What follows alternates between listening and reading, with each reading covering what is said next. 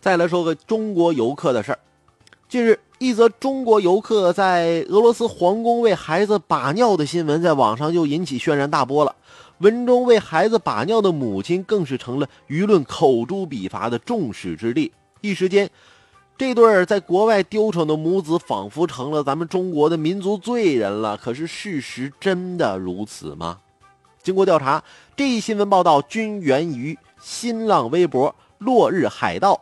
发布的微博，那这条微博的标题为“中国游客在叶卡捷琳堡宫珍贵地板上小便，震惊俄国”。因其爆料内容迅速引发了许多网络大 V 的关注并转发。紧接着，国内多家媒体进行了新闻报道。正当网友们纷纷要上演2013年金字塔倒塔到此一游事件的大批判一幕时，剧情却出现了惊天反转。新浪微博迅速调查并做出了官方辟谣。目前，俄罗斯网站搜不到任何相关新闻。几分钟后，落日海盗也删除了自己的这条微博。几天后，事情的真相终于是浮出了水面。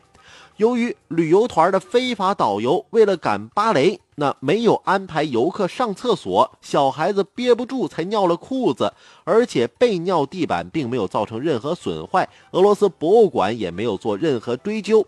在此事件中，旅游团与非法导游有重大责任。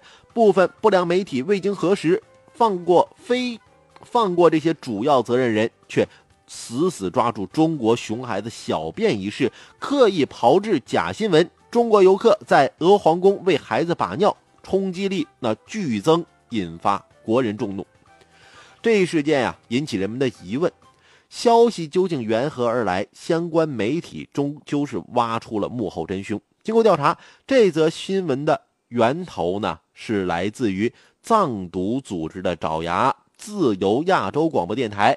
这篇文章呢一再丑化中国游客，其心肠之歹毒，意图丑化中国人民在俄罗斯的形象，同时破坏中俄传统友谊。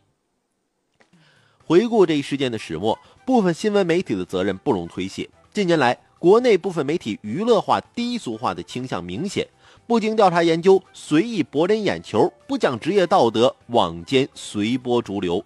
新闻贵在客观真实，一旦底线尽失，背离传统价值，其行为可憎，其言可恶。